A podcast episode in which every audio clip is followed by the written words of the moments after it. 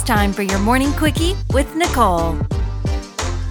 Good morning and welcome back to another morning quickie with Nicole. It is Monday, so let's start off this week great. Uh, I don't know if any of you heard, but this has been in the news lately that Victoria's Secret is canceling the Angels. And I am, for one, uh, very excited about this. I'm someone who's definitely uh, struggled with body image um, pretty much through my entire childhood and even most of my um, adulthood here, too. So it's really nice to see that they are taking the step to have more relatable women um, you, in their, you know, their ads and everything. And, you know, it's rough because the Victoria's Secret Angels growing up, I always, you know, you saw them as though in the shows they looked more like Barbie dolls. Um, and one of the articles I read said that most of them are like the Jessica Rabbit figures where they have those tiny waists and, you know, the curves, but they were slight curves. They weren't actual women with curves. Um, most of the women that you ever see in any of those fashion shows were super super skinny and some of them you could see their ribs in and that's not healthy and that's not something that young girls should have to look up to and try to be and i think that's where you know when you see these women that look unattainable to most people can't really be that way that's where eating disorders start and that you know that's scary. Some people are generally born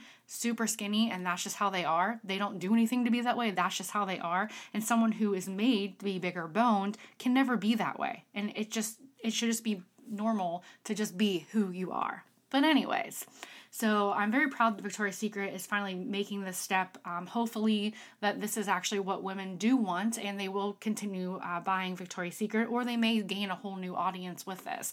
Um, replacing the angels, they are um, replacing them with seven women that um, are famous for their achievements, not for what they look like. So, just a few people uh, Megan Rapinoe, if I'm, I'm, probably saying her name wrong, but she is the 35 year old pink haired soccer star um, and gender equality campaigner. Uh, Priyanka.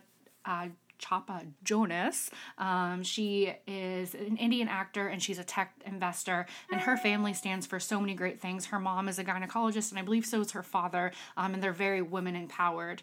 Um, and then another one is Eileen Gu, and she's a 17 year old Chinese American freestyle skier and soon to be Olympian. So I think just, just some of the few. I think it's awesome that these are the people um, they have chosen to replace the Angels, um, and definitely more positive people for young girls to look up to.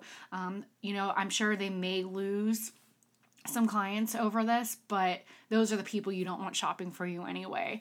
Um, and I think they're going to gain a whole new appreciation for with other people. Um, I typically don't shop there. Um, I'm not really a big fan of their stuff, um, but um, maybe you know now that seeing that they are you know taking it in a different direction, maybe I'll give them a try again. I used to like the pink line when I was in high school. Um, don't really shop it anymore. I feel like it's really like a younger line. Um, but you know, you never know. I used to love their yoga pants, so maybe I will check those out again. But uh, let, let us hear your thoughts. Are you excited that Victoria's Secret is making this move, or do you think it's stupid? Or let us know. Uh, you know where to find us, Two Nicole's One Podcast on Instagram. And we will see you tomorrow for a full episode of Two Nicole's One Podcast.